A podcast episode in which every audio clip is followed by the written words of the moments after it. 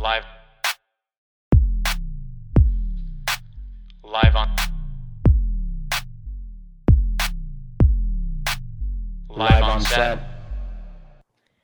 and welcome to episode four of Live on Set. My name is Austin Lee. I am the host of Live on Set. If you're a fan of film, music, sports, television, then Live on Set is the podcast for you. Joining me on set today is my friend Jason, and we are going to talk movies. Jason, how's it going? Hey, it's going good. You know, for a little bit there, I was uh, nervous if I was going to be one of those people you met along the way, but I'm happy to be. I'm happy to be a friend. There you go. And thank you for listening to the episodes that are out so far and definitely talking about it and let me know that you liked it. And then that line there is the best opening line. It's the best answer to a question I've gotten so far. Oh, perfect. So this We're is great. me up. You're already in the win column there. So thank you for the kind words uh, right off the bat. So, known each other for about two years now, have a couple of shared interests. One is our day job, but the other is film and, and movies. And there's so many things back and forth that we've talked about over the years. So when I got this podcast up and going, you were definitely high on the list of people I wanted to reach out to be uh, on set with me. So when it comes to movies, and we'll start here kind of in generalities, and we'll we'll work our way uh, down the road here. Is when it comes to a um, do you have a favorite director? Do you have a favorite movie? Eh, Do you does your rankings of your top five or ten movies does it change, or do you have one that's unanimous? So Well, yeah. First, I want to say, uh, you know, thanks for having me. It's been it's been a rough year, and we have not talked movies as much as I would like. right, And it, it's been honestly, it's been very sad. But you know, we're getting through. Um, for I mean, favorite movie, and I get so much flack for this, and I will own it. I'll own Sure. it. But 10, nine out of ten times when I say my favorite movie, I get you got to be kidding me. okay, And luckily, and this is where our friendship started. I told you, and you were the one that said, "I'm in." okay, And that's that's La La Land. okay, I absolutely love everything about that movie. yes, I uh, Damien Chazelle is a fantastic director. He's Of one of my tops. That if he's coming out with a movie, I'm probably in opening night right, because that that brings it back to like Whiplash being very very high for me. of course, Um, and on top of that as well, I mean, we'll talk about it more later. But Nolan, Mhm. everything Nolan, I'm pretty much in, and Tarantino. Those got to be top three directors for me. Great. No, I'm, I definitely remember you talking to me about La La Land, and that was a movie that when I saw it, yes, I did go by myself. Was I the youngest person in the audience by Mm-hmm. 30, 40 years? That's a yes as well. I I and I saw it next to two older women. There you And, go. You know, when that opening scene on the highway broke out, I said, "What am I in for?" I, I will say that I had very similar thoughts when that movie started, not because I knew what I was getting myself into when I saw it. It was, I think, a Saturday or a Sunday, and I went at noon thinking, okay, it might be a small theater. I'll get past that. Yeah. But if it's just me, I might not run into anyone that I know. I didn't run into anyone that I know. But the first couple of minutes, that opening number, I said, did I just waste my money? yeah, But let's see what happens. And luckily, I stayed because that movie, opening number aside, it's a movie I've watched a couple of times since then. But start to finish, that movie is fantastic. And if you look at the, and I will talk Damien here for a second, all of the movies he's been a part of in some way, shape, or form have been different. And I feel like he is someone who really that opening number of Whiplash, that opening film for him, yeah, which was so close and, and dear to his like story, kind of like on the come up, is a great opening film that some people you can argue. I mean, Tarantino, you mentioned his first movie being Reservoir Dogs is great, things like that. fantastic. And Fantastic. but with Damien, every movie's been different. So you take Whiplash, you take La La Land, you take um, First man. First Man, and then I, he's gonna he's got a TV show Babylon coming out here in a little bit, and he's got a really good cast with that. With I think it's Brad Pitt and and Emma Stone, maybe right, I'm in. somewhere around there. I forget. Yeah. But he also wrote the screenplay and helped a lot helped a lot with Ten Cloverfield Lane, which was also um, a solid film as well. Small Fantastic, yeah. cast, got to be a cheap set. I mean, nothing going on there. Right. Um, and John Goodman's always great. But for Damien, when I saw Whiplash, I remember seeing that. I saw it in a very small theater with a good friend of mine, uh, Hank, who was on episode two um, when we talked Whiplash, and I had a radio show with him in college, and very similar to you, is very into to film and the history of film, and f- pays very close uh, attention to the trends and what's going on. Yeah. Was will always swipe the card and go see someone that there, there could be some heat on and, and checking stuff out. And I know that you definitely l- love going to the movies as well, which is another reason mm. why I wanted to have you on. But Well, and and to add to that, like that's part of why this year has been so sad. Is last year I'm coming off of 2019 being the movie where I've seen the most movies that came out that year. right Where I saw I I saw 120 movies that came out in 2019. there you go. And with with the AMC and Regal stuff going on, where three a Of week, oh, I was double featuring. Of course. I was that- in, and now I haven't gone in seven months. At that point, when you can take like I had Movie Pass for a little bit, and I'm a Regal Yeah. guy. We've talked about that, and I know you you with AMC that's your go to as well. And a lot of it is, do I have time to go? Yes. Is there something I want to see? Yes. But Mhm. for me, and I talk about this in, in episode zero, and I think you kind of feel the same way just on our conversations offset. But you definitely like just getting away from the craziness and going to a movie, and you get that by going to a movie theater, which is great. And and I think that's part of the problem. I like I get what they're doing with digital releases right now, Mm-hmm. and I like that in some aspect, but for me it's not the same. Like and and I can't watch I haven't seen many new movies. I'm rewatching a lot of the old one, which is fine because I already know it. Like um, watching Inception the other day and stuff like that. I already I've seen that plenty of times. So where if I look at my phone and get distracted, it's not I'm not losing new information. Where if I were to watch a new movie and you know the light shines in the room differently, I'm out. Right. And and to go to a theater where it's pitch black, I I turn off my phone completely. Like I'm Mhm. just in. yeah. And yeah, it's it's not the same for me at home. the cool thing is that that's very my similar situation as well where the last movie i saw in a theater was late february before we talk about chris nolan here in a second but before last saturday the first movie the last movie i saw in a theater was invisible man That's Which might not have a bad one to end. which was um it was definitely an experience i'll say that but that was towards the end of february i don't think it was march Yeah. but for me it's definitely something where i didn't even attempt to try to get used to watching movies from home because for me the worst day of my life barring anything with um like family things like that will be where i can't go to a movie theater anymore I agree. and so I watched this past weekend. I watched for both movies for the first time: Snowpiercer Oh, and Margin Call. okay. Both I have not seen Margin different Call. movies. Yeah. Margin Call, um, really good cast. Uh, J.C. Chandor, who did A Most Violent Year, and what's the movie with Robert Redford? I was just talking about it with my dad. All is Lost. Okay, Mm, so okay. like he did those movies, and he also did Triple Frontier on Netflix. I think um, we've talked about that before. Yeah. Solid cast there, and then he also did, or he was a part of another movie. It'll come back to me, but Margin Call was his first movie. Very low budget, really really good cast, and um, his script for Margin Call was uh, might have won Blacklist. It was on Blacklist, and that really kind of set him for that mar- that margin call and the success of that film definitely led to his what his career has unfolded to be, which is great. Yeah. Um, but before um, one last thing about Damien before we kind of move on here is very young guy and the all the movies that he's done are different. Babylon, I believe, is a a TV project with some similarities to La La Land. I think it's like 1920s set, like kind of early jazz scene Ugh, and you know Emma Stone can do a, uh, a role like that with music. I mean, she won Best Actress for La La Land, and yeah, very happy about that. she's really since for me, I'll always see her as as Jules on um, in Superbad because that was a big generational film Oh, for us Yeah. when we were in high school. But I think with her is she's evolved. Some people say getting a role like she had in The Help was really big for her and what Mhm. she's been able to accomplish since then. But nominated for Birdman, which same year as Whiplash, but nominated for Birdman, she won for La La Land. She was in The Favorite, another movie we've, we've talked about as well. yeah. I mean, she can really she she's done the rom com, she's done the pure comedy, she's done all these other period piece kind of roles, um, and I really think that anything that she wants to do, she can definitely do. And, Yeah, and- that that was front row center for La La Land.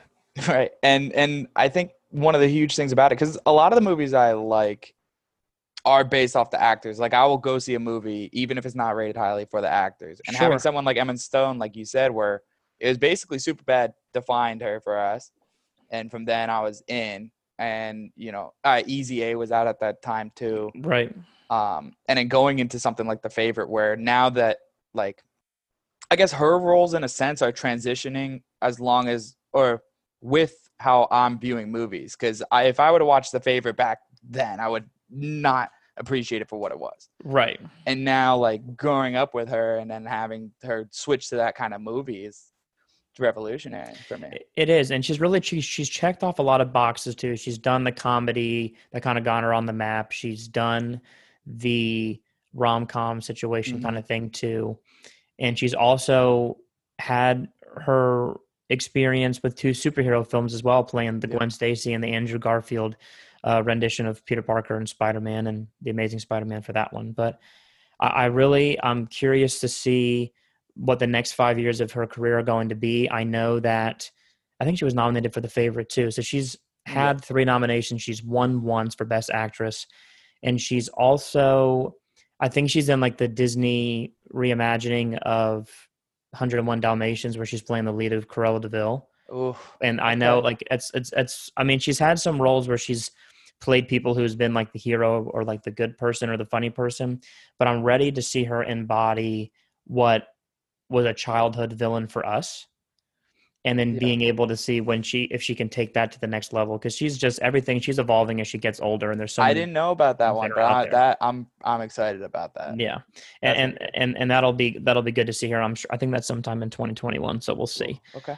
When it comes to kind of moving on to like the next people you mentioned there damien's great and we'll see what babylon and what other his uh, future projects will be like and we'll be excited to watch those but tarantino for me as well just to kind of talk about we talked about reservoir like early on that's a movie where i will talk with my friends and my, my cousin ryan and he'll appreciate this too that cast where there's no one's real names it's mr and a color so pink and all those just to Mhm. keep going that is a movie that if i'm bored my go-to thing to do in my head is if i were to recast that movie today if i was the casting director that worked with a director that was going to remake that movie today what actors would i pick to play those seven or eight roles? Because if you look at it and you go back low budget film there Mhm. were some actors who were already established at that time and then some people that was their kind of big break. And then you take tarantino that's his first impression on hollywood there and then what he then goes into that that first one-two punch jason of reservoir and then go into pulp fiction that really has never been done before right and it never really has been duplicated since then either. And there are some people that their body of work you can compare or you might rank above Tarantino, but there's so many movies. Like I think the first three movies that he directed was Reservoir, Pulp Fiction, and then I think maybe Jackie Brown. I'm not sure. I could be wrong there. But he also wrote or was involved in the movie making process and wrote part of Natural Born, Natural Born Killers, which came out the same year as Pulp Fiction. And he's also been involved with some things that he didn't direct it, but he was heavily involved with as well. So for Tarantino, do you have a favorite movie of his? Are there any that you like, or eh, are there any that you don't like out of his nine or so that he's done so far? Uh, I so I'm with you on Reservoir Dogs. I actually now want to do that little game with myself to see Yeah. who I would cast because uh, that's that's so interesting. And I what I love a lot about Reservoir Dogs is, and this is Tarantino in general, but Right. where he takes these little conversations where they're deciding the names, and that's now a five to ten minute dialogue scene Right. that you're in though. You're Right. not. It's not like this is a bad way to do ten minutes Right. you're in on this whole it's the character development of these characters through something so little as I don't want to be Mr. Pink. And Right. I think that's that that definitely is why I think Reservoir Dogs is my favorite. Pulp Fiction, yeah, like you mentioned, is already there.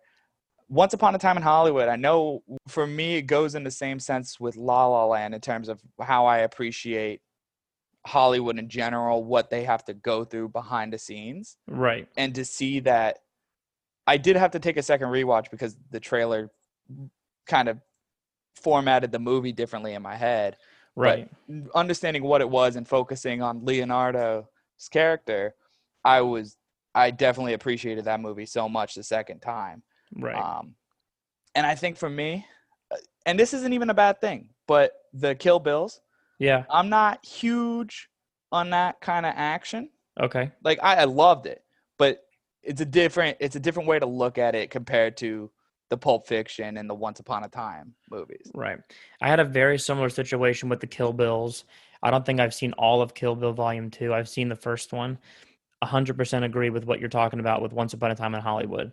That trailer, I was good to go. I was all in. Yeah. I remember when I saw it, I had come back from a vacation with my parents and then I sat in the movie for 3 hours and I'm like, is this what I wanted?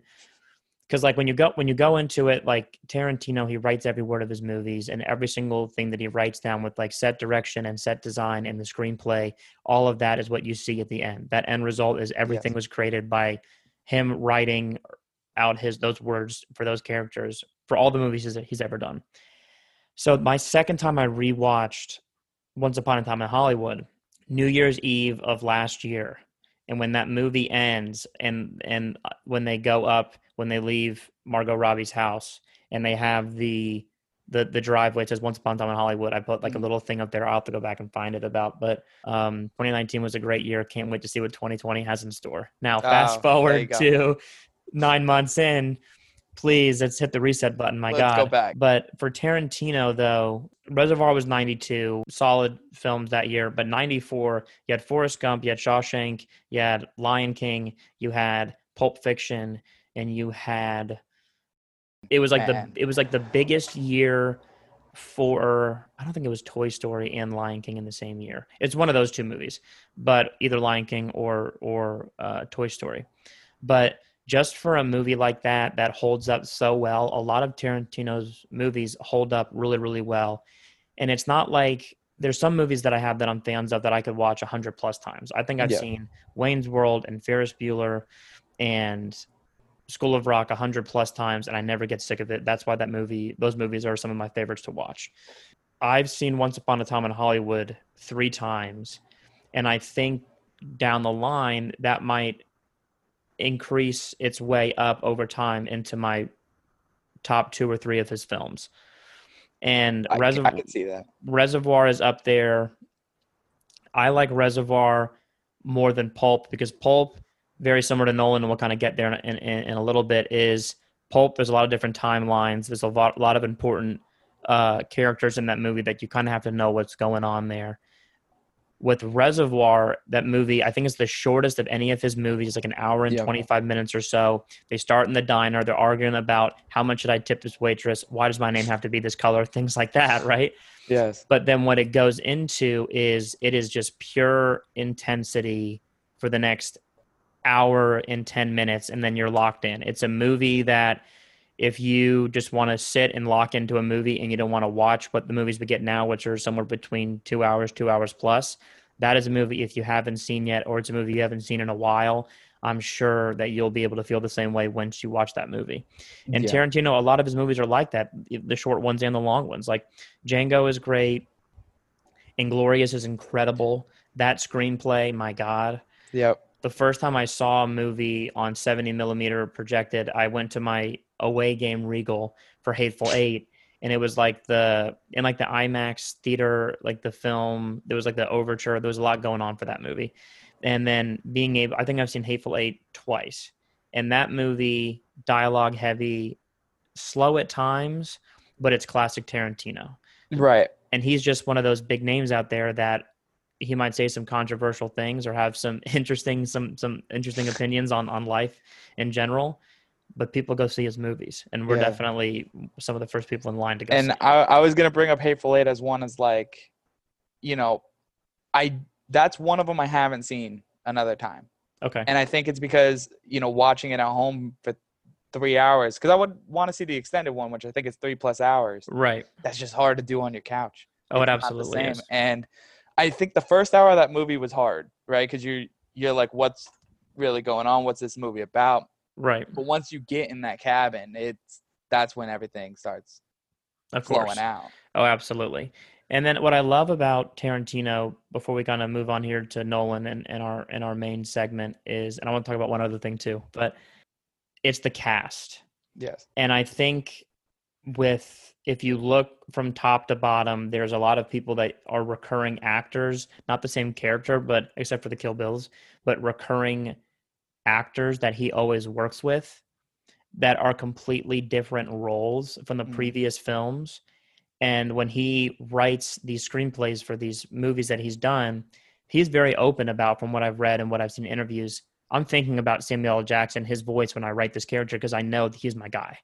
When Tarantino calls you, don't hang up. Right, right. And there's three actors that I would love to see be in a Tarantino movie because he's like, is he gonna? Because it always say like the eighth Tarantino film or the ninth film. They say ten will be his last. I don't know what it's going Right. to be, but I would love for for him to make a movie with Johnny Depp. Okay. I like that pick. Somehow throw Meryl Streep in there, Oof. All right. and then I would love to see him now just because of seeing movies that he's been in. I would love to see how he he could exist in a uh, Tarantino world.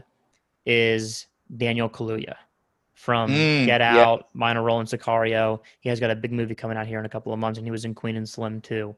He is just someone that I feel like would thrive in the intensity of a Tarantino world. And I- uh, he's just someone 100%. that's high on my list here. And he's someone that, like you said earlier, like he's an actor. If he's in a movie, I'll go see because he's in it. And he's really good in the movie Widows, if, if you've seen that as well. He's yeah. I did. And and going back to the whole actor thing, when one of the reasons I was so hyped for Once Upon a Time in Hollywood was I think a year before that movie came out, I saw the five actors who were in the movie. Right.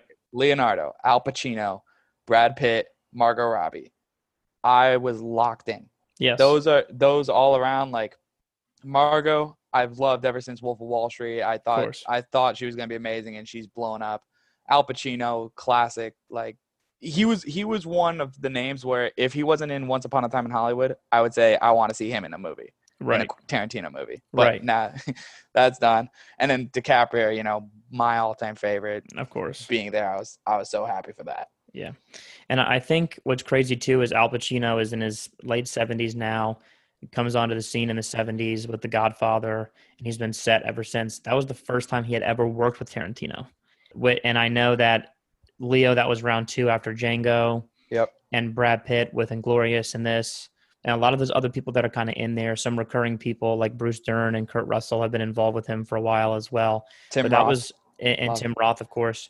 And there's just people out there like that was Margot Robbie's first time, and I'm just interesting to see what's next for him. Will he only do one more movie and that's it? Will he kind of get past that ten movie kind of situation I- and, and push forward as long as he wants to? But I think he's done. Like I, that's just the vibe I'm getting. He's very passionate about it. That's that's part of it right now is the debate between the two movies he wanted to do. Right, And I want to say last I heard it was Kill Bill 3 or Star Trek, right? Right. Right. Now, I do Um, know there's a lot of things I saw just to kind of jump in there real quick with Kill Bill Volume 3. Like Vivica A. Fox just came out a couple of times and she said that she wants Zendaya to play her daughter in Kill Bill Oof, Volume 3, okay. which would be great. And Zendaya, Yeah. love Zendaya, big fan of her work.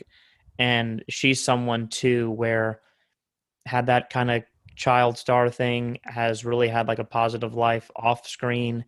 And she is not only uh, a fantastic singer and has some music of her own, but she's gotten she's checked off the boxes of an HBO series that's really deep in Euphoria, and she got an Emmy nomination, well deserved. She's checked off the boxes of doing a been a part of a superhero franchise, and so hopefully there's another. Um, I think there's going to be another Spider-Man, uh, the the Tom Holland version. But then also she is in a movie with John David Washington, and we'll talk about him in a little bit, where she's starting to really do very well, where people are approaching her to be in a role, and she's on the path now, very similar to like Kaluuya and John David Washington, and people that are kind of our age, where they're getting roles that they want to do, and they're letting them just go with it. And I think that Zendaya, who like is also a model as well, she'll be known for her work on screen. I think here in in the 2020s, and I really can't wait to see what she, what she'll accomplish because she's great. Yeah, it's gonna be good because we've already seen her kind of adapt, like we reflect in the Emma Stone thing we were talking about earlier. Like Right. Zendaya is going down that route, and it's gonna be interesting to see once she becomes more of this. She's already a prominent figure, but once she becomes more to be like, I'm making this movie, because I, I I can't think of the one she was advertising recently, but there's one movie she's a part of that I think she pushed it very hard to make, and I'll I'll have to find out later. But I know she filmed a movie during quarantine, and it's just her and John David Washington. that okay, that is the one. Yeah, and I think that was at. I don't, I'm not sure if it debuted, but I know that it's it's sold to something. I'm not. I th- it might be Netflix. Netflix um, for the Venice, another film festival a couple of weeks ago. That a lot of people there were some some movies that kind of came out and they were people dropped some cash essentially. Yeah. These studios and these platforms dropped some cash. But I mentioned film festival there for a second. I want to talk about your experience with film festivals before we talk about our main segment, and that'll be Christopher Nolan. For you, the only film festival I, excuse me, for me, um, I've only been to one film festival in my entire life. It was the Florida Film Festival. It was at the Enzian. I've gone every year the past couple of years. This year it was virtual. I didn't uh, purchase any films to watch, but um, I, I hope to go back to the Enzian soon. I know they're open at I think 50% capacity, and the restaurant outside there, the Eden Bar, people have been going. Um, follow them on the gram if you don't. But for film festivals, for me, I got to see a couple of movies where there were like press events after. So um, I saw a movie called Hearts Beat Loud, um, and Matt Haley's the director of that, and he was there, and he was really cool to talk to, which was great. And then I went to the the premiere event the year prior to that where Mark Duplass, who we know as Pete Eckhart from the league, but he's Mhm. very involved with his brother Jay. So his first major film debut, The Puffy Chair, they showed, which is from the mid 2000s, and I got to meet him after, which was really cool and take a picture with him. Oh, which was got to meet awesome. him?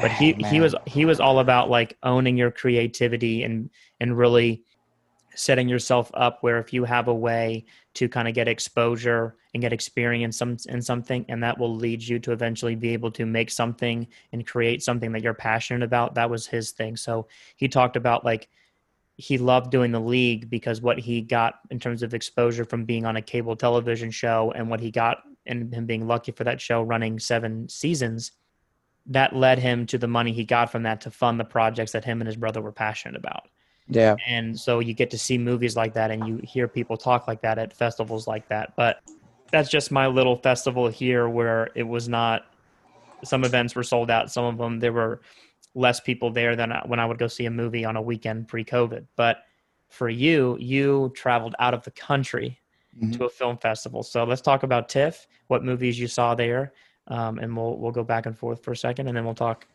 I I you know I didn't do the little put my toe in the water get the temperature of the Florida Film Festival. I went right in. I was like Tiff or Sundance was the move. I basically bought the tickets. I bought the six movie bundle pack. Right. So I got the I had to do the fun of trying to schedule which movies to see when and get all the timings, get the whole list cuz I mean TIFF is one of the big ones. You know, a few I'll throw a few tips in here and there for future people who want to go visit it cuz for me, one of the hardest things, I went the second weekend, which is the cheaper weekend for a lot of people, but it definitely the celebrities aren't really there. You get the Okay. lower the movies that need more exposure. I Right. saw one of the directors there, um, but nothing nothing noteworthy. But yeah, it's it was an awesome experience. It's something I definitely want to do again. I want to hit Sundance, but like with TIFF, because the city of Toronto is TIFF's a big part of it. They say they shut down the streets, like all the all the buildings and the bars and stuff. They have the parties rented out months in advance and all Yeah. that kind of stuff. yeah Um, there's six movie theaters, I think six to eight of the theaters in a three mile radius of each other. okay And so I was staying in a hotel right, basically right next to the TIFF box office. okay And yeah, so to go to each movie, I would I would go one which is three miles away, and then I would have one right after where I walk like a mile back. But I mean that that was cool too, just to see because I never been to Toronto. I really never been outside of the country except for cruises. So to right be in to be in Toronto with everyone around me being like movie lovers and it's all about this TIFF experience. it, it was something unique for sure. And I know for me, the movies that I had at the at the Florida Film Festival, some of them are on like streaming platforms now, like Hearts Beat Loud, uh, which had Nick Offerman and Kiersey Clemons and Toni Collette, Ted Danson. Great movie, loved it. Great soundtrack as well. That movie played at the Enzian, and then maybe had a week or two at Regal because they had like a partnership with them, and then that Mhm. would that. But that's very much considered an indie film the movies that were on your list of movies you wanted to see or movies you actually got to see, some of those movies were movies that were nationwide releases once that release date was set post its debut at that festival. So let's talk about those here for a second. Yeah. Well, so I was gonna say one of the hardest parts was without being a TIFF member, I Mhm. basically get in line after a lot of the people. So Okay. Joker is a movie that was on my list, but there was no chance I was getting it. It was Friday prime time, and it was sold out when. And I was one of the first groups to actually go, besides the TIFF members. Right. There was no way I was getting it, Wow. and so that's something. If you're gonna do it, be the TIFF member. Just dive Yeah. in. And also the fact that the second weekend didn't show. Like for example, Parasite was one on my list that it- was all the hype and stuff, but I wanted to see it, but it wasn't even showing the second weekend. Right. So that was one that was unfortunate. But then the ones I did actually go see, I saw Just Mercy Okay. with um, Michael B. Jordan and Of Jamie. Foxx. Yep. Uh, Mr. The Mr. Rogers movie with Tom Hanks. Tom Hanks. yeah. Which fantastic. Of course. One of them that I think actually just came out to theaters recently was called The Burnt Orange Heresy. Okay. That was one of the ones I wanted to do. Like, okay, everyone's gonna see Joker. I'm gonna see Joker in two weeks because when TIFF was happening, it was two weeks away. So I'm like, I don't need to push it. I want to see something that Right. isn't gonna come out till December, and then I'll Right. watch every. I'll watch the trailer with people when I go back and see their reactions and be like, ah, I, I'm, I was with you. Yeah. I saw Jojo Rabbit, Okay. which was that was an experience. That was fun. Right. Um, Honey Boy, which Honey Boy was the sad one because I saw the director for Burnt Orange Heresy, Mm-hmm. right? Which is that was the movie that needed more promotion and stuff like that. So the second movie I was seeing was Honey Boy, and I'm like, oh, is Shia gonna be here? Right. If Shia's here, I'm gonna flip out. Right. And nah, I it will that didn't happen. Didn't and I was happen. very sad. yeah. But great movie. The one that hurts me the most was Ford versus Ferrari. I saw there. That was upsetting. In- turn, and it's upsetting to me because I, I think I got thrown off right away with mindset I had going in. As I thought it was Mhm. going to be this tale of this underdog versus the big company kind of thing. I kind of Right. knew where that was going. Right. Um, then they go up on stage and say, "This is brought to you by Disney," and I, in my head, I'm like, I already know what's going to happen Right. in terms of the humor and how they portray it, which Right. I think that's what really took me out of it. I think a lot of families would love the movie. I think a lot of people do enjoy the movie. For Mhm. me, the gimmicks and stuff took me out of this battle that the underdog was doing. Interesting. But I mean, the acting and cinematography and that and the editing, amazing. Right. So I can't I can't flack it all, but right. It's a hot take. Live it's, a- it's it is I told the people episode zero, you're gonna get those hot takes. Oh man. It's Yeah, it's- and th- that's one I tell my friends. Like, I'm like, I hated that, and they're like, "Oh, I was one of my favorites." I'm like, I don't trust your opinion. Right, you know? yeah. I, I don't know what I could do here. and we're not and then- friends. Yeah, The last one was Waves. of course. So Waves, this is a two part thing because I guess what happened was I saw Jojo Rabbit, right. and this is when we were kind of out of movies. So we were basically like, all right, this is the last day. Let's kind of let's see if we could triple feature because there's the rush lines, which rush lines. If you want a good shot at getting at a movie like Joker, no chance. right. and which was wild because people there were like 20 different lines for getting into joker so this movie that was already sold out that i couldn't mm-hmm. even get in Right. that these people are waiting for for a chance of like five tickets Jeez. and on top luckily like what happened with waves was someone came around and said hey who wants two and so me and my friend we we were right there got it Yeah. after waves we tried to hop back into the same rush line for the same theater so we didn't have to go that far and this was for uncut gems but we didn't get that because he went to get food when someone wanted to offer tickets and i was no. i cried a little bit That's um, crazy because I'm trying to think because you were up there for a couple of days. yeah four days So was so was Wave the last movie you saw when you were up there? yeah it was it was the sunday And and that was a movie that you was not on. You didn't have tickets to that going into your trip when you flew up. Mhm. So Right. that Waves was one that I had on like I had a list of like 30 Right. because um well one that's how many movies there were, right? And then Right. the conflict. For example, I the Mr. Rogers movie that I went to see, my friend went to see Bad Education because yeah, I couldn't do both because of the timing. Right. So it was real it was a grid to try to map it out and see okay, this one's here at 420, it gets out here and then it's a 20 minute walk. Right. Am I going to get it? We've talked about waves, and I want to bring it back into the Enzian for a second. That's a movie that you told me about. Was not a movie that was on my list before you went to TIFF, but that and Uncut Gems were at the top of my list when you came back. Yep. So you didn't get to see Uncut. I didn't see Uncut. I saw Uncut Christmas Day with my cousin who was on episode three, my cousin Brendan. Christmas night at the Enzian. The, the film before that, I saw The Irishman, which we discussed as well. I believe you saw it at the Enzian as well. I saw it at the Enzian, yep. And then before that, the day before Thanksgiving, I saw Waves. And Waves, all all three of those, all at the Enzian. And I saw, ironically, Jojo Rabbit. I saw it the day of the actual Academy Awards last year, the day of the Oscars, when Parasite, of course, Oh, yeah. won as well, which is great. So, and and lucky you for being able to go to a festival where all those other films were playing, and that's kind of those movies that were either debuting there or Mhm. um, were showing there if they'd already debuted prior. Were a lot of the movies that dictated the award season, Yeah. which was which was really cool as well. and that that's I think why I put uh TIFF over Sundance. I think one of the what I was looking at last year is this is called a People's Grosh Award. I'm probably pronouncing that wrong, wrong okay. but Yeah.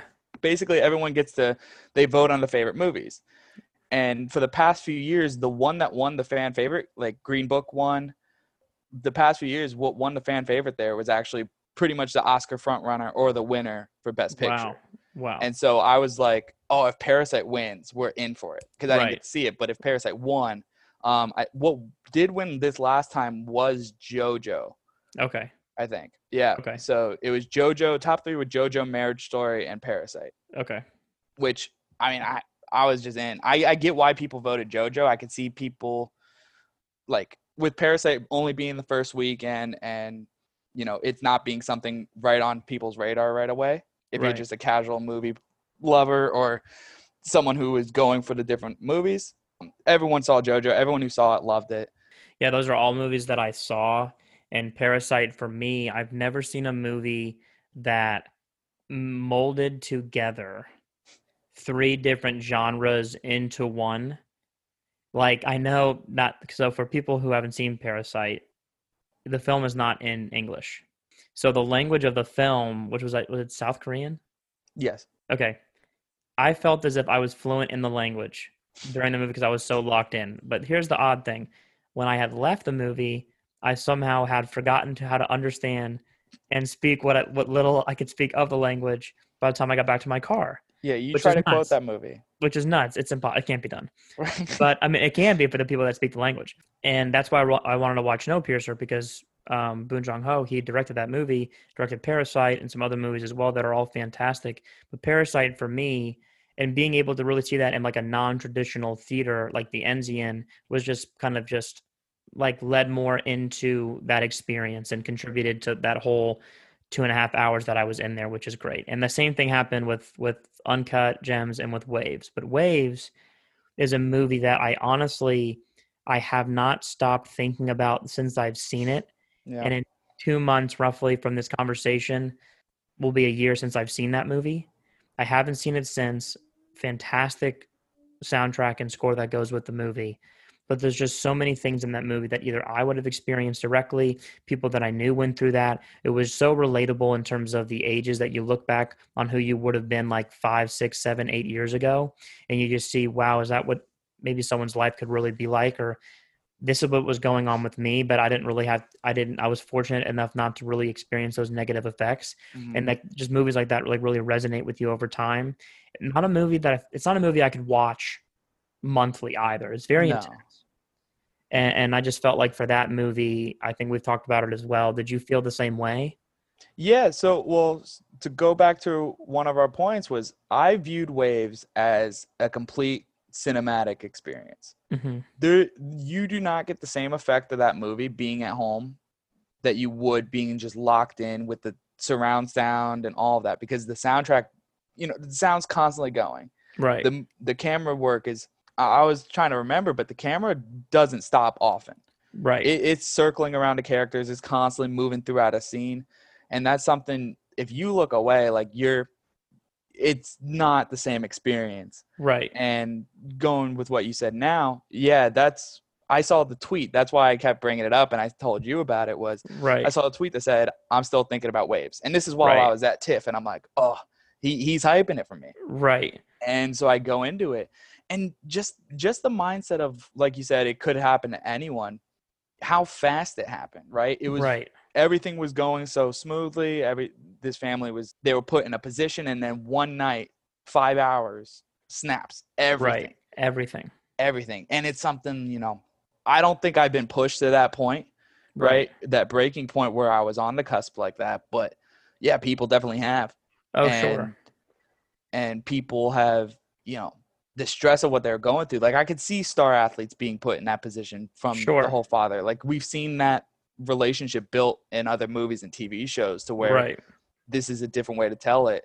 And then also the fact that, you know, the first half of the movie and the second half of the movie were two separate entities Right. where now okay we were in the first half it was suspenseful Right. and now the second half is the fallout and also from another person's point of view right. of the situation which 100% makes it more relatable because now okay yeah i didn't go through it but what would i do if i did go through it and what would i do if someone near me got went through it and that was the Right. second half which is like how do you not stop thinking about that Right. And there's so many like big descriptions of life that you go through like in like that wave of the movie, right? fantastic So- title Right. It's it, I'm serious. So like you take and like I close my eyes right now and I think of like the the beat and Frank Ocean's voice for Godspeed. And like I think of that that I close my eyes, I'm doing it now and I'm thinking of that movie and I see the trailer of Taylor Russell who plays the sister in that movie and she's on the bike and I see that street and like Wow. there's just so many things Yeah. like sacrifice and accountability and communication and trust those elements that i just talked about are at the forefront of that movie the first half with the brother and then mm-hmm. the last half with the sister. Yep. and seeing the story in their life from their point of views it's very intense. And there's some scenes where the cinematography is kind of all over the place but it's so real. And Yeah. that's what they're going through. So for a movie like that in terms of just overall intensity and approach to what you said like that cinematic experience i I have had a few like that before Oh, and 100%. it's, it's just it's just a movie that I really just haven't really stopped thinking about since then. and because this was a rush line for me, right? Like I didn't see the trailer. I knew a little bit about it. I knew it was on my list. Didn't know how high it was. Right. Um, I obviously I picked like Honey Boy and stuff over it, Mm-hmm. but the the opportunity was there, and I said I'm in. Right. Let's let's see what we can get. And I did not expect to walk out of that movie like I did. Right. Luckily, I saw that movie. I went to like a nine thirty showing. I didn't have to like go out, do something after that. I could, I Oh, could go I home and go to bed. I couldn't. I was done. I was. was- Yeah. I was done. I was done. And I was like, there's so many movies that make you think, and like you drive home, and sometimes I'm just like quiet the whole way home, and I'm thinking. And then I get home and I don't have like enough, like I gotta kind of like comprehend and see what comes out the other end. And like the next day I can kind of think about it and talk about it. And mm-hmm. Thanksgiving, like I think we talked like that next week, and I was just like, dude, I saw waves, and I'm just like, I haven't stopped thinking about it. And I and I've told you six plus months since then, I still think Yep. about it. So I always love getting that message. I because I Yeah. get it from my friend too, who I saw Yeah. it with. He's like, I'm still thinking about waves. Oh yeah, but we we've talked film festivals. We've talked favorite directors. We've talked favorite movie for you. What I want to talk about here in the next to wrap up episode four of Live on Set is Christopher Nolan films, but the last five ten minutes or so talk about Tenet. So talk about Tenet for a second, just in generalities, and talk about Chris Nolan, and then when we talk about Tenet at the end, um, for anyone that hasn't seen the movie, the next time I bring up Tenet, if you want to pause it or if you want to risk it all, hey, you make your own decisions. but Tenet for me was the first time I was back in a movie theater. Six months in a week. Since I had actually sat in a theater. And I went to Regal previously for Invisible Man, and then I went to, to Regal for Tenet, 150 seat theater. My friend and I, Connor, who was the guest on episode uh, one of Live on Set, we were two of six people in the theater. We got Oh, our yeah. tickets 30 minutes before we went across to Bar Louie and we had lunch. And then we went across and there was no one in there. There were people at the end of our row and two other people behind us. And I never felt in, I would say, in danger. They were very careful. So if you want to go back mm-hmm. to a movie now and you see movies, a lot of it is buy your tickets online or when you go there, they'll show you what seats are available in the theater. And if you want to push it back 15, 20 minutes, like Tenet, when I went, was playing in 16 of the 20 theaters, and there was always a new screening every 15 or 20 minutes. If you want to go, if you and a friend want to go see a movie right now, the time to do it is now that they're open because no one will be there. the same thing with AMC is what I like what they're doing is getting the ticket through the app. They're blocking out seats. Like Right. I think the next two seats from your right, left, front, Right. back, it's you're boxed in your Right. own little section. right. And so that they have the hand sanitizers everywhere. They bring the wipes. They have you wear the mask the whole time in and out. I I'm comfortable to a point. Like if if someone come walks past me to go to the restroom, takes their mask off and sneezes in my face, I'm gonna have a We'll see. Right. but yeah, I mean, I the first movie for me back was Unhinged, Okay. actually, which I Okay. saw like about a week or two before. And Russell Crowe. Go ahead, man. I, well, it didn't do it for me. It Okay. didn't do it for me. It All wasn't right. the movie to come back on. It was Tenet. That was Oh, I should have waited. Okay. But I was just excited. Yeah. Um, so before we talk uh, Tenet, let's talk about like Christopher Nolan films in general. Like, there's so many similarities that I think he's carried from film to film, but he somehow is just one of those directors where he probably has this idea. Him and his team have an idea about what this next film is going to be. With the technology that has evolved when it comes to filmmaking, since he his first feature was called Following, into with Tenet, a lot of things have changed and he's somehow been able to every film he's done do something that's never been done before Yeah. and i feel like with tenet and dunkirk and interstellar which are the last three films that he's done post the dark knight trilogy they are event films that are meant to be seen on the big screen and they are loud Yeah. I don't know if it's starting to become a problem for me though. Dunkirk was loud, and I knew what I was getting myself into. Tenet was also very loud as well. Yeah. And I think that now here's the crazy thing it's against everything I believe in, and I've never told you this personally. Okay. I never saw Inception in a theater. Okay. I mean, I I I can understand that. That's ten years ago. You know, we're in different lives. I saw The Dark Knight and The Dark Knight Rises, and then Interstellar and Dunkirk and Tenet in a theater. The Dark Knight's Dark Knight Rises loud, definitely. It's going to be louder than any other kind of films that are like that. But Tenet is really loud, Mhm. and in Dunkirk was really really loud. I think he he what he did was he just kept the same volume. They I didn't I- turn it back. No, They've been going up ever since. Right. And and then we'll see. I mean, my God. I mean, I, I don't have earbuds or like the the sound earbuds like if you were to go to an event or like a like a NASCAR or a race car race and you need the earbuds. Yeah. But it was close. It was close. We're gonna need the subtitles on the Blu-ray oh my gosh. for sure. Something. Something because I might see Tenet again in a theater and there were some Christopher Nolan movies that I'd seen multiple times in theaters before. I think I saw Interstellar twice. So The Dark Knight four times, and The Dark Knight Rises four times. But that shows you how I spent my time in the summers Right. of 2008 and 2012. But for me, Christopher Nolan, a lot of his films have to do with the aspect of time Mhm. and what has to the intensity of the characters that are comprised in his stories and what they have to achieve before the time runs out. Yeah. And for me, Tenet was another movie that did that. It's not my face, favorite Christopher Nolan film, but for what he's been able to accomplish from following to where he's at today, Yeah. he is one of those people like a Tarantino or a Spielberg or or Scorsese where that name attached to a movie, especially if it's on movie locks like the executive producer, like they're the director, it's their project. has the attention of a population and, and of an of and Mhm. of an audience. So look for a movie like Tenet where that will be rolled out to more cities and there will be more screenings as um, guidelines with the CDC and, and and different towns will allow people to go sit in theaters and in terms of capacity on audiences and the volume of audiences.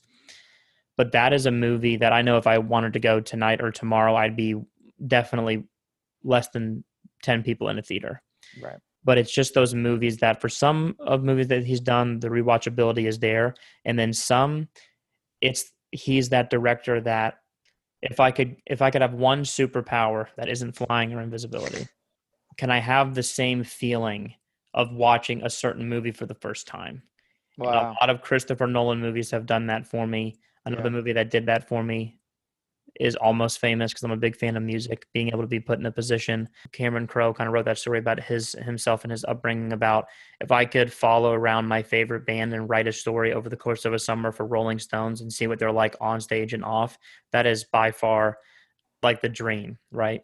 Uh, for anyone that's a fan of music. But for Christopher Nolan, there's just so many movies that he's been a part of that I'll never forget the first experience I had watching those movies. So going with that, um, what are your top three?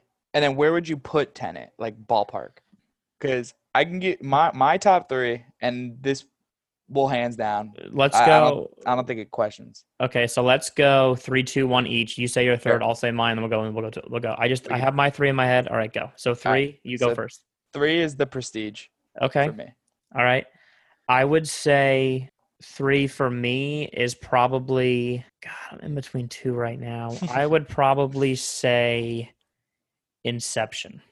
Oh, that's a hot take against me. Okay. And I'll go two and you go two. Two for me is Prestige. okay, two for me is Dark Knight. Okay. So I know what your one is. yeah. Okay. One for me. Uh, guys, it's following. No, I'm joking. Uh, following is solid too. It's like an It's hour and 20 minutes. It's it's it's great. But but It's not one horrible. one one for me, Jason is Dark Knight. yeah, and my mine's Inception. Okay. Like just movies that he kind of takes things to the next level. He's doing he's consistently and he did it with Tenet as well. Like he's Yeah. doing things that have never been done before. And it's not like, okay, how can I top myself and do what no one else is doing? Christopher, if you're listening, you're doing things that no one's been doing for the past 10 years. But I, I just think that the prestige is incredible. The Dark Knight trilogy, like what he did to that superhero genre, he kind of just broke it and recreated it in a way that now people will aspire to do for the as long as people make movies And they'll Um, do it wrong. and they'll do it wrong. And I I think with with Christopher Nolan, kind of working my way back to Tenet here, I really liked Interstellar. It's a movie I've seen I think t- only twice. Um, but then Dunkirk I've only seen once. The sh- I think Dunkirk is the shortest movie he's had since Following, and that movie is just kind of like his like three act play, and Mhm. it's just a story that he wanted to tell for so long, and it's just really loud. Yeah. well, and yeah, like Interstellar for me, I've only seen once. okay, and it it's one that like compared to the first three like i I like how our top threes are pretty much the same just Right. different order but Right. same concept right from what you were saying if you were to rewatch a movie again right, for the first time and that be prestige because every other time i watch it knowing the big twist right, like i'll never get that first feeling back of the first time i watched it not knowing right, that the whole right, time. Because I remember one of the big things was I would recommend Prestige to friends and I would watch it with them. And I'm Right. sitting there the whole time like, oh, this is they're gonna think it's so bad. They're gonna see it right there, right, you know, and they don't, which I'm happy about. But Right. yeah, if I could see that the, for the first time over again, you'd do it, yeah, oh, for sure. in a heartbeat. And, and I think kind of like when we get back here to Tenet is there's some people that have been in all of a majority of his films. So people like Mhm. Michael Caine have been in a lot of them. What's what's really important is he is also very careful with I think his approach to filmmaking and he seems to have an equation that he will write down. And I saw something that he did where he kind of like writes everything out like on a board of what he wants to happen in that end result. So like he's coming up with an equation with every film he's doing, that mathematical or that analytical approach. He has this equation when it might not be numbers that we would know, like what numbers look like one, two, three, four, five. I was gonna say, are you talking about an algorithm? It's it is an algorithm. Okay, no, okay, yes, but it's an algorithm that he creates the components, and then the end result is something that's never been done before, and Yeah. and and and that's what he has mastered. And I saw that with Memento too, because he Ugh, he great. basically made the timeline of it and how he structured the movie with the black and white scenes Right. versus the color. Yes, yes, And what I one of the things I like about everything he does is he sets the rules for the world, right? And each Right. of these movies has a different set of rules that you got to be a part of. right, Um, and one of, we'll talk more about it in a bit, but one of the big things I liked about Inception was how they did it right. right, This whole dream within a dream concept, how they walked us through every little thing about the kick and going deeper and how time works. They set it up flawlessly right, and you know with prestige you have the whole tricks and how they they let you basically into the same mind. You you're not confused about it. Or you might be confused for a bit but they fill you in. Right. memento same thing you know? Right, all these things with the rules they set that's what he can keep doing. He doesn't have to copy anyone. Right, he's making his own rules. Right, and then th- the way he shoots these movies right? I don't think i could be in a position where something like memento right? How do i film that right, and how do i splice it together to be like this is perfect for this these five minutes and then after this scene this is the perfect scene to follow right. told not in not even in chronological order Right. That's true. And I love how you broke it down there because that's so like any director that any person that it's their job to kind of pilot this plane or be the captain of this ship is how can I deliver this final product safely to an audience but what I deliver is the story that I want to tell. Yeah. And and and and Memento for me was that was my toss up between that and Inception okay because Memento for me, just kind of like the editing with that is so puts you in the position of someone that could have like short term memory loss where they start a new day and it's they're starting at zero every single day. mm-hmm. And for some people it's multiple times a day. And what's what's crazy is he can layer in so many things that might give hints to the audience about what's going to happen with their race against time, kind of bringing it back to what I said when we started talking about him. But then he'll be like, nope. And then, Yep.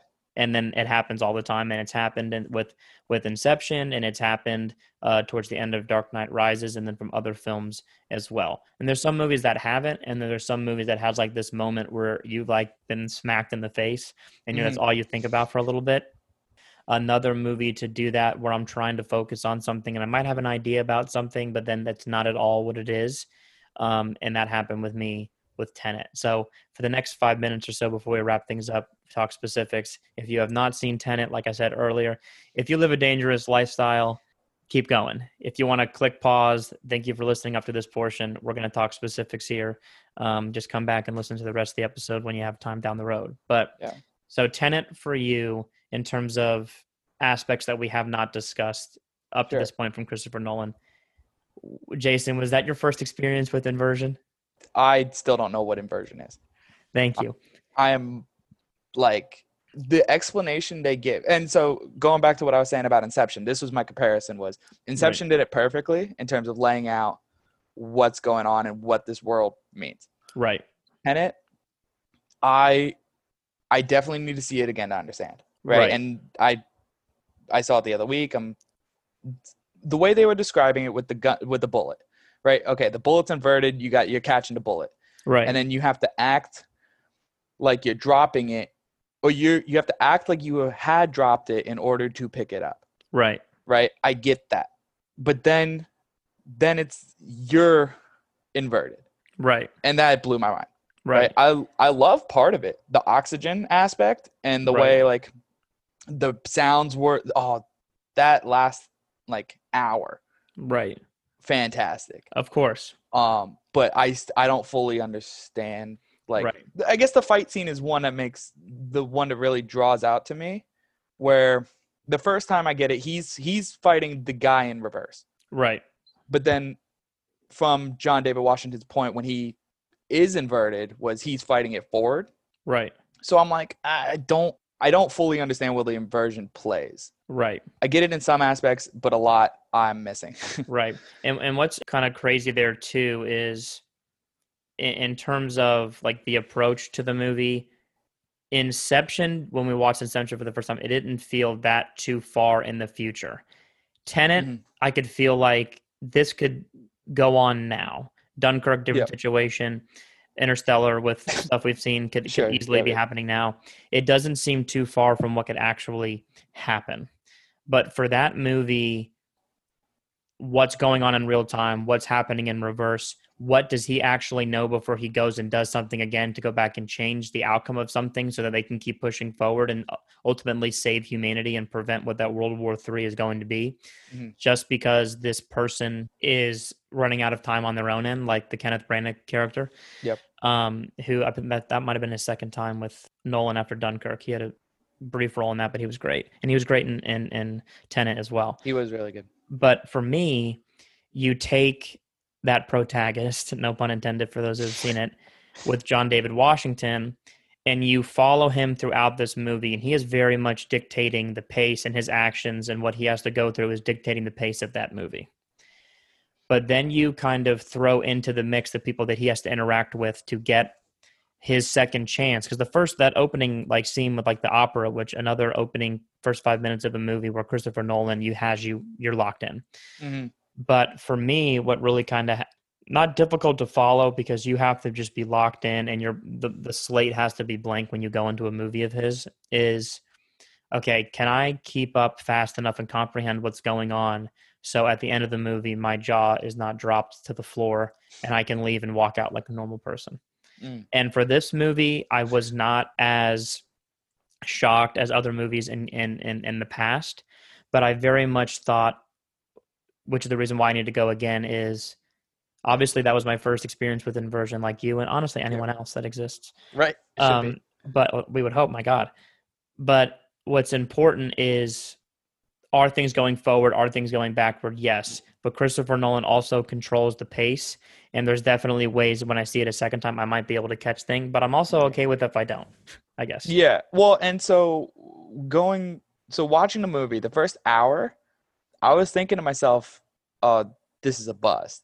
right We've been pushing it. Like, I don't know what's going on. Because when you start, you, I think we went, what, six, five different set locations in the first hour right. with five different people who are supposed to be these big players that I don't know their name because they're talking so fast. And then they're Right. bringing up like uranium and then the bullets and the arms dealer and all this kind of different stuff right. while also introducing inversion and i also know nothing about the main character. Right. Right so it it that first hour was very hard to follow.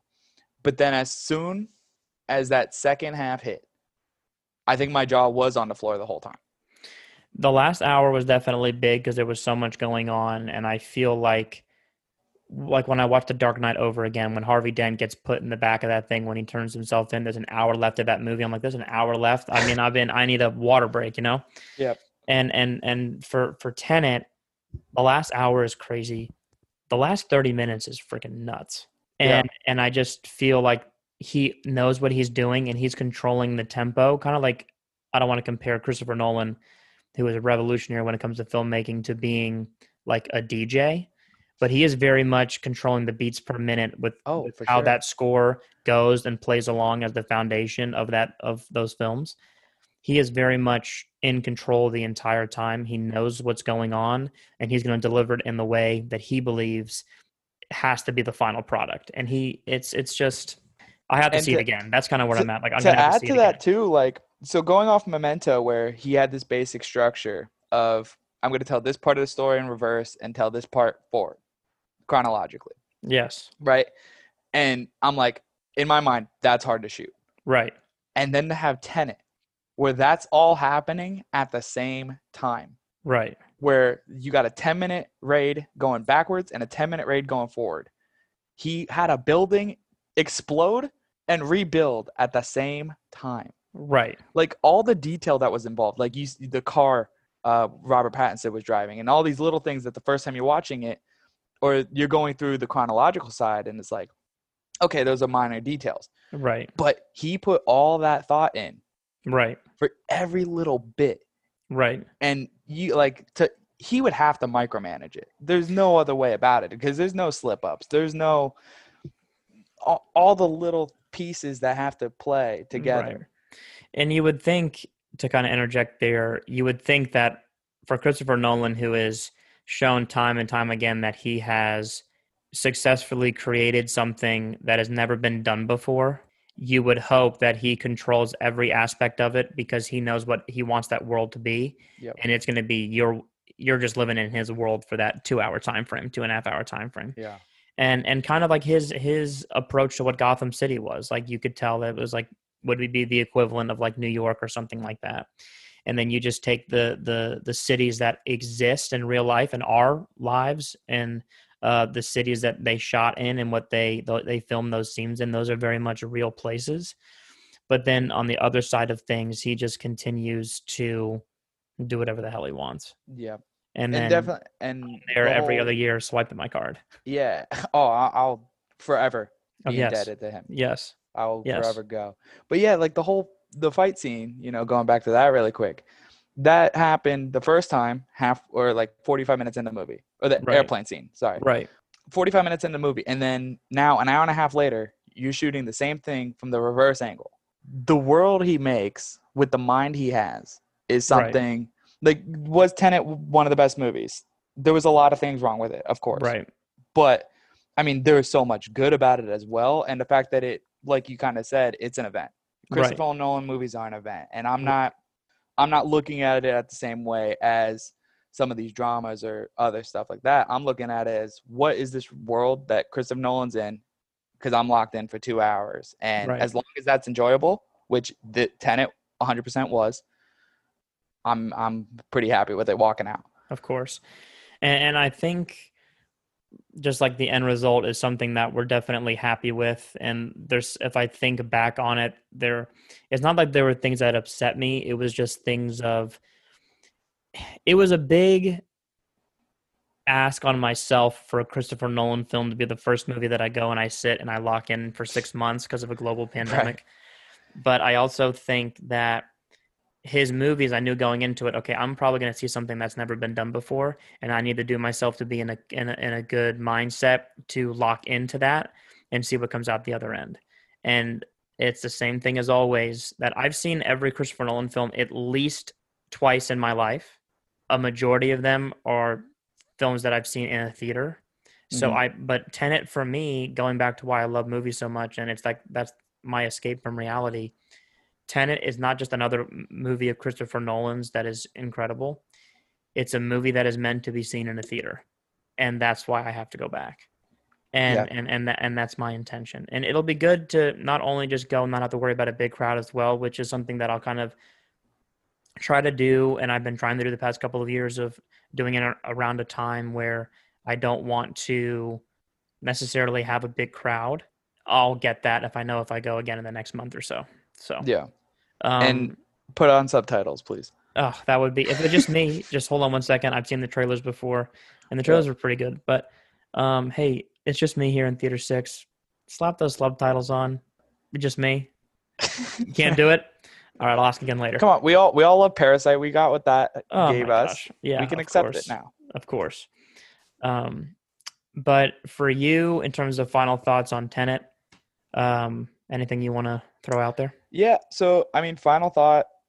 Um, I wish that, and I guess this wasn't the point, but I wish John David Washington and Robert Pattinson's character had more development Okay. because the way it ended for both their stories, I was a huge fan of. Okay. But it's one of those things like in the first hour, how confused I was. If you interject some of their stuff more, like uh, because you're just thrown into John David Washington's world, you have no idea who he is. We Right. really don't even know what he's doing Right. because he's finding it out uh, at the same time. As he goes. Right. and you know, but Elizabeth Debicki, Yes.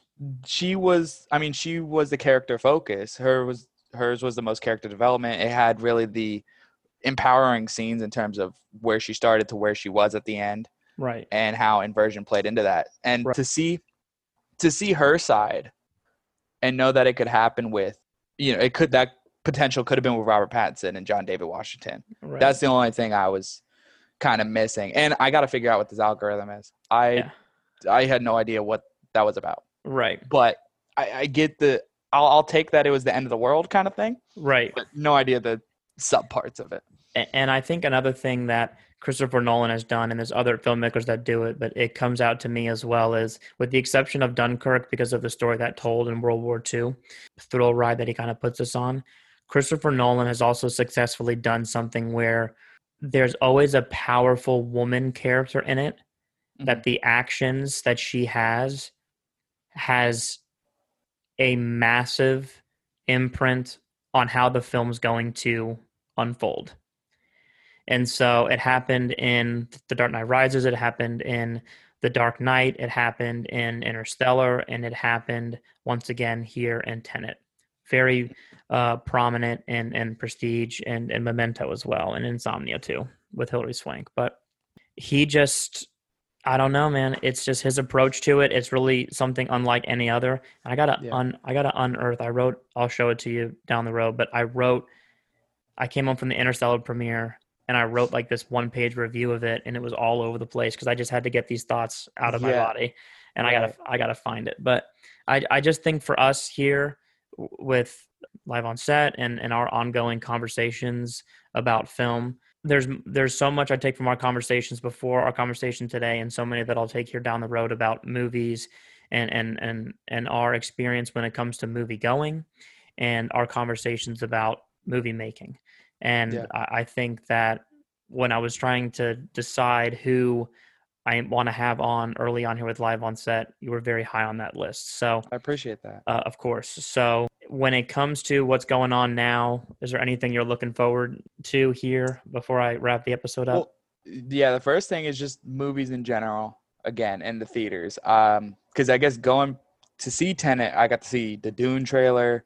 Right. I saw um Judas and the Black Messiah. I think it was. Yep. Yep. Yep. I'm like those movies and plenty more. I'm so hyped about. Uh, Of course. you know, Black Widow, all that kind of stuff. I'm happy about coming back, and I'm so I'm just happy to keep a lookout.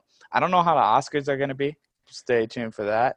Other than that, you know, it's it's been a while since we talked movies. I know 2020 has been a rough year, and I haven't even seen you in the office for a bit. So yeah. it's good to we spend a good amount of time talking. It just feels good to be a part of that universe again. Where, Right. You know, all these things that meant a lot to us Right. we're just able to fully go into. Right. And and and you couldn't have said it better. And to kind of wrap things up here for episode four, going back, you did it with Unhinged first. You did it again with Tenet. I did it for Tenet for the first time in roughly six months. I went to Disney and walked around a little bit one day. There wasn't a lot of people there. I felt very safe. I felt safer in a movie theater because I was six of 150. Mhm. But those two things, walking around Disney again and going to a movie again, it was that one first big step back into what normality is for me. I, I'm glad that we could talk about that because I know that if we wanted to go to a, a, a movie and there was a time that worked, we could go because we've kind of gotten through like that first four, five, six months of this this COVID Yep. pandemic that is affecting everyone. And, And the, ahead, the yeah. main thing with that is just to giving credit to the theaters and every kind of business that's trying to reopen right now during this time. Like AMC has definitely put in work to try to make it successful or to make people be able to come to the movies. And right, you know, without all the stuff they're doing, they're coming in and spraying down all the seats afterwards. You know, you could be sitting in someone else's seat, but they're spraying it down. They're giving you the wipes. You know, they they have these regulations that they're upholding, along with how you could purchase in the app, which makes me like I could pick a seat that's far away from everyone. I get blocked off front and back and side. So I, I'm definitely happy about what they're doing, and it's full credit to them that give us the opportunity to even see Tenet right. when we did. Yeah. So thank you for saying that, and thank you for the people that are making this happen. For me and Jason and everyone else that likes to go to the movies, and people that want to go out and leave their house, their their homes to go do things. So thank you for that. Thank you, Jason, for coming on set today. Uh, I'm sure we'll, we'll we'll talk movies soon, but thank you everyone for listening. That's going to do it for us for live on set for episode four. Once again, my name is Austin Lee. I am the host of this podcast, live on set, the weekly pop culture podcast where I'm talking film, music, sports, television with my friends, family, and people I meet along the way. Thanks again, Jason. Please check us out live on set, Apple, Spotify, where you find your podcasts. live on set is there for you. Have a good one, guys. We will see you next week with episode five. Much love.